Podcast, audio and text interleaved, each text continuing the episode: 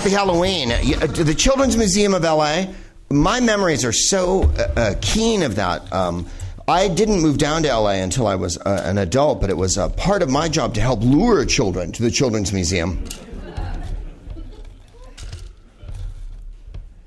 Uh, I like to start my Halloween show with a, uh, a child molestation joke and then move right into the classy material, ladies and gentlemen. It's going to be a big night, so I would pace yourselves, and you're doing pretty well right now. You really haven't lifted off. In fact, if anything, I could say there's a Hindenburgian air of defeat in the air tonight, which is really going to inform the whole show. Oh, cock. Ever, ever show me up, tongs. This is how those wars get started. Those tong wars. And the globe spins. Tonight we're going to be seeing a classic of the uh, genre, uh, possibly the most understated and elegant horror film you'll ever see, as well as one of the most unforgettable and moving. Uh, it's called Eyes Without a Face, and it's from nineteen fifty-nine by Georges Franju, and uh, or it's um uh. going to be shown soon. So what I would do is this. Uh, if I was you listening out there in Greg Proops Film Club land, I would uh, queue it up or Netflix it up pretty soon. Usually I give an intro, but I've decided to jump right in tonight if that's okay with everybody. There's usually a preamble and music and shit like that.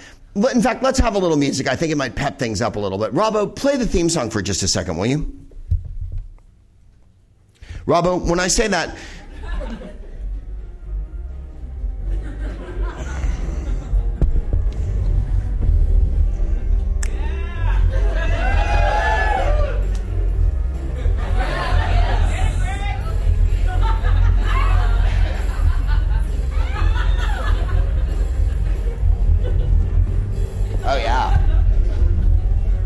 It's monster movie night here, but it's elegant, French, poetic, heroic, fantastique monster movie night here, full of Baudelaire and Jeremy Irons and everything redolent of uh, going into an incense store and ending up coming home looking like you bought something for Cher's Foyer.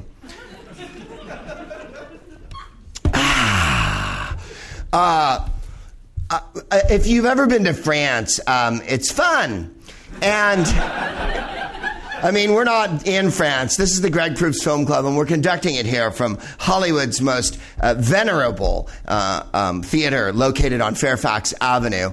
And it's uh, one of the most exciting repertory theaters that shows all of the classics of every genre and has a breadth and width and catholicity of taste that is unparalleled anywhere in the cinematic experience that you'll hear, hear in what we like to call the Southland on television, uh, which is always mortifying because I think we're going to be sitting on a porch with mint juleps waving at ourselves with fans, and there's going to be people coming by. I, we were having mint juleps backstage tonight, and not mint juleps per se, but there was a bottle of something called mint julep, and it was a soda pop.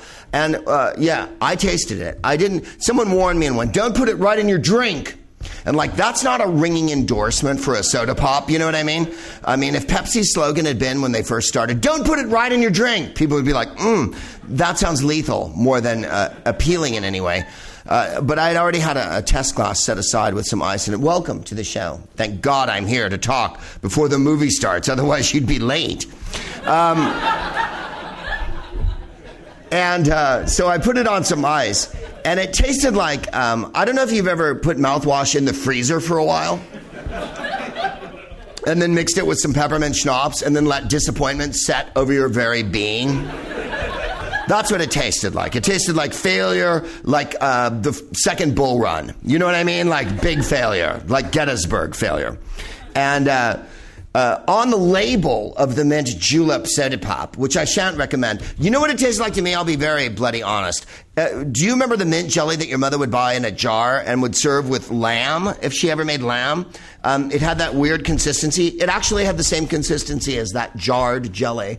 And the same flavor entirely. Fake mint. And you know what I mean when I say fake mint. You can taste fake mint right now when I'm saying it. If I say fake cherry, you know exactly what fucking flavor comes into your mouth. Fake orange? Yeah, you fucking tasted it. They're more familiar than the real flavors. Who's zooming fucking him?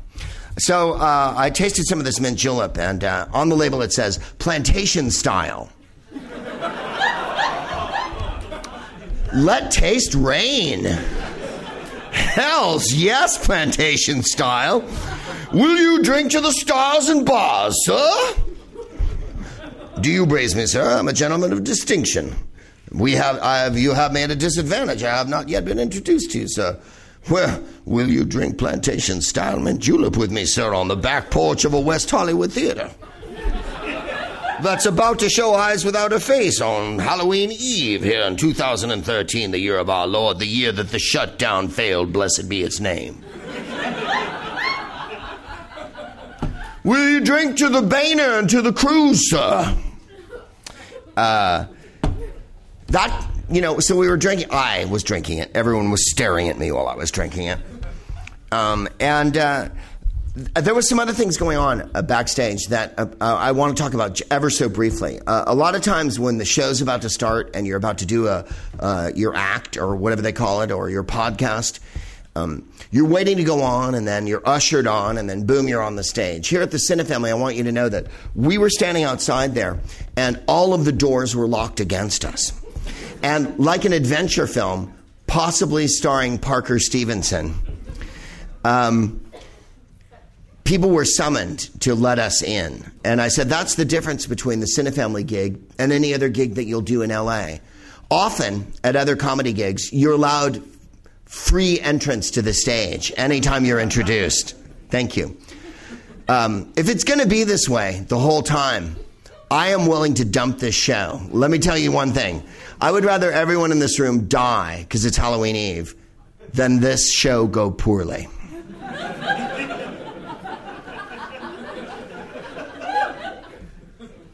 It's not a threat. Uh... You paid a ticket, you made a covenant, I invited you in the door. Um, all the decisions you've made so far have been yours. What's happening now is the result of a series of things that you decided. Yeah. That's how that goes. So the next part of the show, uh, no matter what you think, is fantastic. And uh, I want you to react that way uh, overtly. By that I mean, don't lie there like a dead salamander that I've pinned to a fucking uh, vivisection mat with different tacks at points of its different flippers and whatnot. I don't know what salamanders have. I've never vivisected a salamander per se. I had an otter pop once, and uh, they're they're delicious. You remember the blue ones? What did the fucking blue ones taste like, right? Otter pops were sh- blue. Someone went, blue. Let me abstract this for you, Greg. What if Dennis Hopper was making a, man, they're fucking pops, but they're otters. Uh, okay. They're both otters and they're pops. And they did have different, the flavors matched the colors, right? Bing. It was weird. Um, if we had otter pops tonight, I think there'd be a lot more jollity in the crowd. Here's the thing that I miss from Halloween. I uh, candy corn in dishes at people's houses. How come people aren't doing that anymore? Did we all get too cool for that? When you would go to a house in like nineteen seventy-one, there'd be a fucking bowl of candy corn standing. Yeah, and as a child, you would just dip in with both fists like you were a convict on leave. Just like, and candy corn are waxy and weird. They're like eating a candle. A delicious candle with a surprising vanilla tip. And not that many things have a surprising vanilla tip. Even even rappers named Vanilla Tip don't have surprising vanilla tips that have the same flavor that fucking candy corn does. But candy corn rules in a lot of ways. Not as much as they, I've discussed it on the show before, forgive me my repetition, the skeletons that were filled with juice that you'd bite the head off and drink the juice out of. What was the juice made of? Why was that allowed? Really? Is this Sri Lanka in the fifties? How come the health standards are so fucking low? We're all going to get fucking dengue fever or some bullshit from that. There's someone died of rickets because of a green juice skeleton in nineteen seventy-four. I'm telling you they did. I'm telling you. Timmy Scott at my school fucking died of pellagra that he induced from the juice from a green fucking skeleton juicer. Skeleton wax one. They were heinous beyond repair. There was no getting over those. I mean, there was great candy, you know. Three Musketeer bars. There was no point in a Three Musketeer bar where you harshed. At every point, you were like, this contains its creamy, foamy goodness. You didn't need the aid of marijuana or any other kind of uh, bullshit. So we're standing outside, and I'm like, well, let's go in. And like, are you guys ready to do the show? And uh, someone came up to me and said, um, are you ready to do the show? As if I'd been recalcitrant up till then. As if I'd been on the patio like, no, I don't want to go on. I don't want to show this picture. You know why? It's too controversial. When this movie came out, people said about this movie, and people don't say this often about movies, it should never have been made. Like, really? That's a scathing indictment of a motion picture, don't you think? I mean, I went to, like, you know, what's that one with Kevin Costner and Tim Allen and Wild Pigs three? What's it called? What's that one? Wild what? Wild Hogs.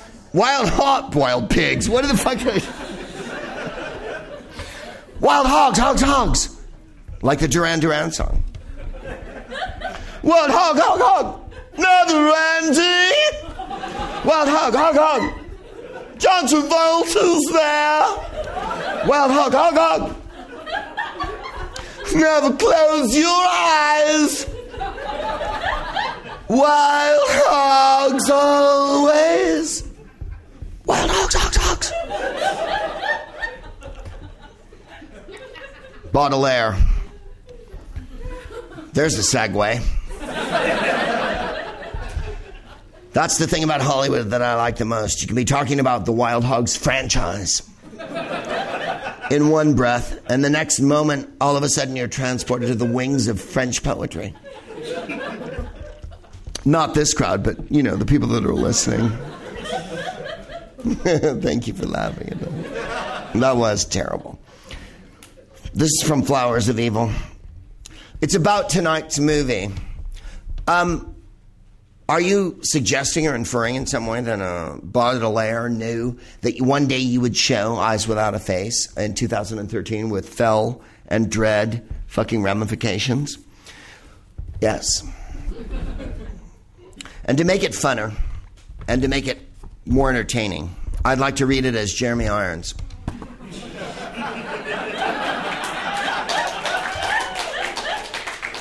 Thank you.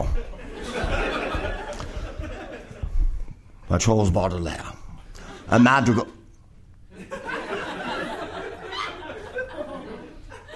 You're very attractive, are you? Are you from Croatia? I killed. A madrigal of sorrow. What do I care though you be wise? Be sad, be beautiful, your tears. But add one more charm to your eyes, as stream to valleys where they rise, and fairer every flower appears. After the storm, I love you most. When joy has fled, your brow downcast, when your heart is in horror lost, and over your present like a ghost floats the dark shadow of the past.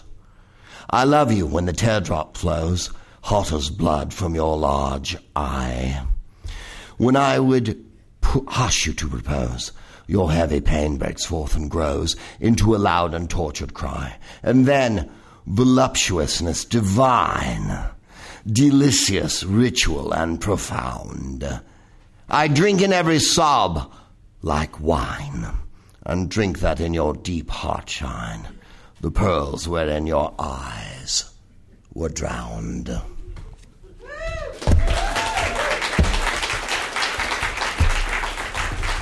Franju uh, made a bunch of pictures. And the thing about this movie is, it's not just that it's a horror film. I don't even know if you can classify it as a horror film. Um, one of the actresses in the movie, Edith Scob, referred to it as a fantastique.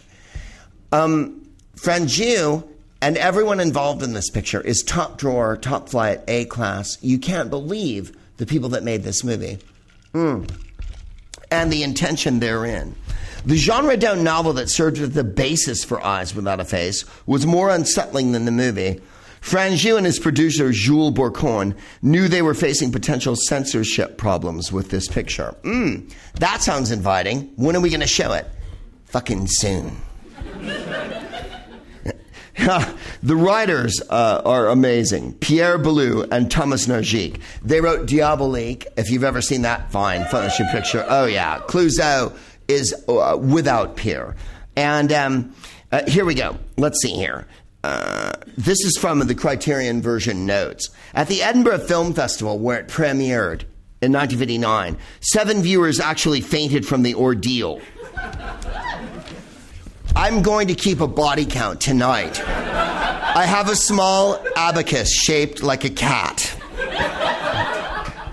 And each person that fails to draw breath after a certain amount of time will be tallied in that and marked down in a gigantic book of orange and black that I will keep in a drawer, only accessible at low tide when the crabs cease their unbelievable nocturnal perambulations. An incantation has been cast upon this movie, and each and every one of you lies now deeply and irrevocably under its spell. Could it be that you sense a disquieting metamorphosis in your own self as a viewer, that your soul has reached to a black and abysmal place, a place where Lovecraft would have laughed at as the greasily flapping wings slam down the stairs of your fucking deepest fears? Edith Scob recalled, even though it was painful, I had to show up earlier than the others for makeup sessions. And wearing a mask all day long makes you a, a thing. With no expression. You're put aside like an object. They made a face print of me in order to create a series of masks that would often fit me. There's no other horrible word like masks, except for fists. I have a terribly sibilant S and a very lazy R. Sometimes I say Wodger. So masks is a terrible word for me. Uh, Scobes takes offense at Eyes Without a Face being labeled a horror film and prefers to call it a fantastique film. Horror films present another kind of violence. There's actually something poetic in Eyes, which, which makes it richer. Um... Franju started the uh, um, uh, Cinémathèque Française with another fellow. Uh, this is what I wanted to read you, because this is, I think, where Franju was coming from when he was making this picture. He made a lot of movies, and uh, Scob talked about Franju, about surgery. This is a movie, and because we're in Hollywood, surgery is an issue here. Um, I'm not surgerized. Really, Greg? We couldn't tell. Your bloated, uncinematic face and your hideous demeanor have not belied that you had undergone any kind of knife that would have revealed perfection. Franju felt this way. Um, he was fascinated with everything pertaining to surgery. He would say that the most beautiful horror film he'd ever seen was a documentary about a trepanation. Trepanning is the act of boring into someone's skull and removing parts of their brain that they cannot feel, as the brain is the only organ that does not sense pain. And right now, with all the coughing going on, I'm sensing a lot of psychic pain in the audience. However, when I trepan you with this fucking movie, later, yeah, later you will remember the cautionary spray of green mist that I flew in front of you. Yeah, no, you didn't come into this unwilling or unwitting in any way. You willingly came forward like a child toward a bowl of fucking Reese's Pieces. You thought there'd be peanut, buttery, chocolatey goodness at the end of this, and all you got was a fucking surgery scene that made your flesh creep and never allow you to sleep properly again. Never allow you to sleep properly again.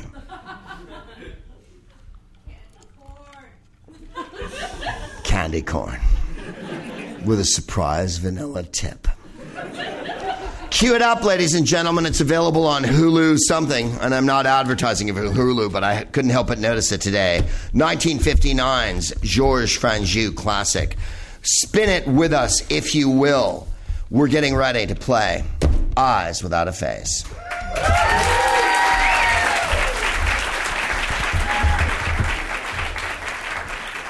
Wow, Franju's Eyes Without a Face. Um, is that a woman's picture or what? Um, it's an it's an elegant and understated horror film the operation scene, I think, might be the most unsettling scene uh, you'll see in a while. The perspiration and the breathing in that scene alone bring it to a claustrophobic, uh, claustrophobic level. Uh, the ending where she lets the dogs... Uh, spoiler alert. Well, presumably you've watched the picture by now uh, with us. Um, the the uh, where she lets the dogs free and, and the girl free and... Whoa, yeah! Um, and the poetry of her having the white dove at the end is... Uh, absolutely fabulous. Um, when she stabs uh, Alida Valli's uh, character, and at first it's not revealed where she stabs her, and then you see, oh, crikey. Uh, right in the windpipe. How much can that be? And then she goes, pourquoi? And then falls to the floor with her unbelievably tasteful pumps. Uh, that's a... Uh, That's an amazing horror film. I, I, I would agree with uh, Edith, uh, Edith Scob, or Edith Scob, however you say her name, that, that it's a fantastique. Um, how amazing is her mask that she wears through the movie? Uh, and how effective is that mask? Uh, obviously, uh, Mike Myers later, you know, wears a version of that mask. Oh, yeah, buddy. Um, a lot of people saw this picture, and um, like I said, it was a picture they said oughtn't to have been made, which is a, a fantastic critique of a film. In the American version, evidently, the scene where he's kind to the uh, dying child was cut out. Don't ask. Um, this is America. We're predator droning and waterboarding as we speak. Um, um, I was just glad to be able to show a picture with that much poetry in it at Halloween. Uh, last year we showed uh, Return of the Living Dead. That was my choice, um, which is a, a fantastic zombie movie that has running zombies that can't be killed under any circumstances, and therefore is the most disappointing zombie movie of all time because the humans have no fucking way to win. Um, this was my wife's choice, uh, Jennifer, and it's a, a, a superbly poetic film, and albeit um, unforgettable. Uh, in, a, in a lot of horrible ways. Uh, I think if you're a, um, a human, it speaks to you in a great deal of ways. Let's take a couple questions, and then we'll uh, piss off into this good Halloween night. And uh, thank you very much for coming tonight. Uh, we'll be back again here in... Uh... Yeah, Robbo. You got a question? We'll be back November eleventh with uh, La Femme Nikita. Yeah, we're on a French tip. Get up on that. Uh, La Femme Nikita is as shallow as this movie is poetic, and that's what makes La Femme Nikita, yeah, it's miniskirts and explosions and putting guns together and fucking boom, boom, out go the lights. It's uh, my favorite Luc Besson film, if one can have a favorite, a favorite Luc Besson film. I don't think anyone would say it was Subway, uh, and I thank you for that, for the quietude that attended that. Did he not make the um, Mila Jovanovich uh, Joan of Arc film? Okay, that one has moments. I'll be fucking honest. I'm a sucker for Joan of Arc, but there you are. Uh, anybody? Yeah. Yeah. Uh, Hi, what's your name? Uh, Kevin Hermes. Hi, Kevin. You don't have to give your full name. uh, you mentioned earlier in the beginning about how he made a bunch of films, but the only things I could find by him was one other full-length film from the sixties and a French slaughterhouse documentary. Right. Well, there's those two ones. I don't know that a lot of other films might have been over-characterizing it, but uh, yes, he didn't make any pictures for, I think, the last fifteen years or so. Uh, Judex is a, a famous picture he made, and uh, the slaughterhouse documentary is a part of his whole motif. I, I think he looked at regular film and thought, I'll make a documentary about it, and looked at documentaries and thought, I'll make a film out of it. Uh, I can't speak for Franju, but... Uh, Uh, do you have a question, or was I oh, jumping no, in a little early there? No, I, I just, I don't know how much you knew about him. He also did a bunch of, like, uh, I guess, pseudo-tourism documentaries oh, yeah. or something. I just didn't know what his motif was or what his deal was. It, in, in a way, uh, this picture stands alone, I think, because it's uh, it, it has so much uh, going for it and um, is such a definitive... Uh, statement on identity and uh, sexuality and possessiveness and uh, I mean, is anyone more controlling than the Le Professeur, the father, the doctor in this movie? It is un-fucking believable. And then at the end, when the dogs eat him, you're kind of like, you know what? Yeah, right? You're like, yeah, uh, there's a lot of horror movies where they just end and people go like, stop it, you know, and that's it. And, or, you know, or freeze frame or prophecy and there's an inside bear. But in this one, uh, justice is done. Justice is fucking served. And not only is justice served, justice is punctuated with a woman carrying a dove into the forest with a mask on. So it's it's French justice, and that's the best kind of justice. You know what I mean? Because poetry served along with fucking uh, dogs eating your neck to death. And by the way, did you notice his horrible left eye poking out at the end? Because he had eyes without a face at the end as well. Even though he was kind once in the movie, and there was one la- uh, one unintentional laugh about halfway through. I think Franju is singularly, um, uh, I don't know if the word humorless is the right word, but he's not playing to the bleachers.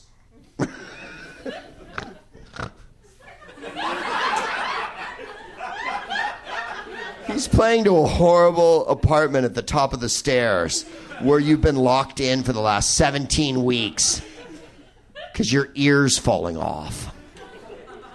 Uh, any more and then we'll go. I'll let you live. I'll let you live. I don't think you should have watched this film before you went to sleep. Uh, I think we're yes, gonna... your name, sir. Oh, my name is Blake. Thank you. Hello, Blake. I'm Greg. Nice to meet you, Greg.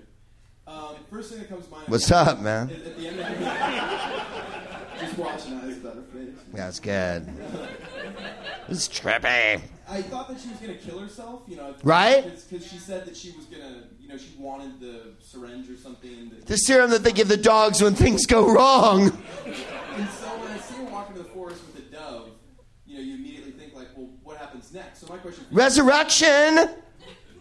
Go ahead, sorry. My question for you is if you were writing and directing the sequel to this, it picks up exactly... If I was writing the sequel to this? First of all, if I was writing the sequel to this, uh, we're having a meeting tomorrow. It's at ten a.m. I got to get my shit together because I got to work on my pitch. Secondly, yes, Billy Idol's doing the theme song. I already called him. No, seriously. Eyes Without a Face, this time it's personal. Obviously, someone else loses their face, and she becomes the mad doctor. And she resurrects the dead uh, Vada Alley character, and, and, and the, she has to be an undead assistant to her. And the father's picture's on the wall at all times. And Kurt Russell. Yes, you fucking heard me!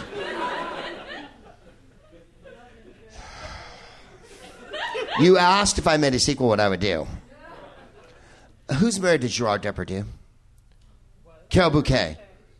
Carol Bouquet plays that. Someone went, unfortunately. That can be looked at one of two ways. Unfortunately, because he's gigantic now and looks like a giant water buffalo with a penis-shaped nose, even though once upon a time he was a much different actor indeed. Or two, uh, you're just jealous. You're, you're totes jelly.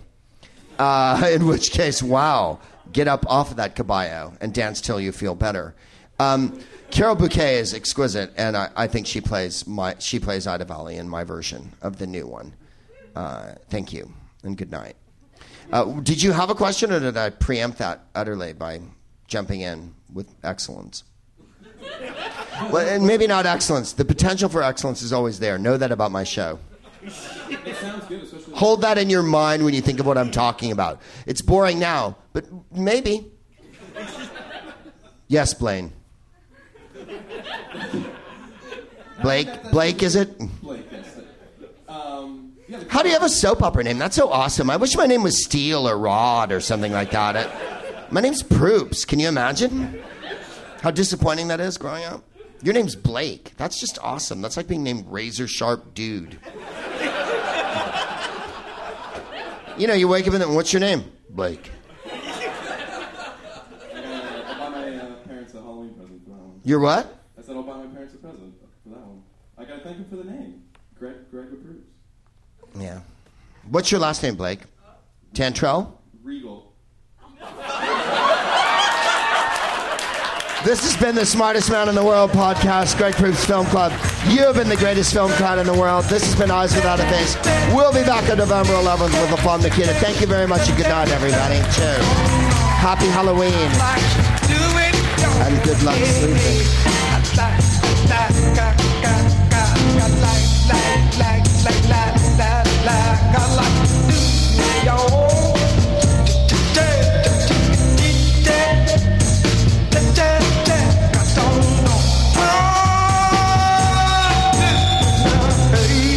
Don't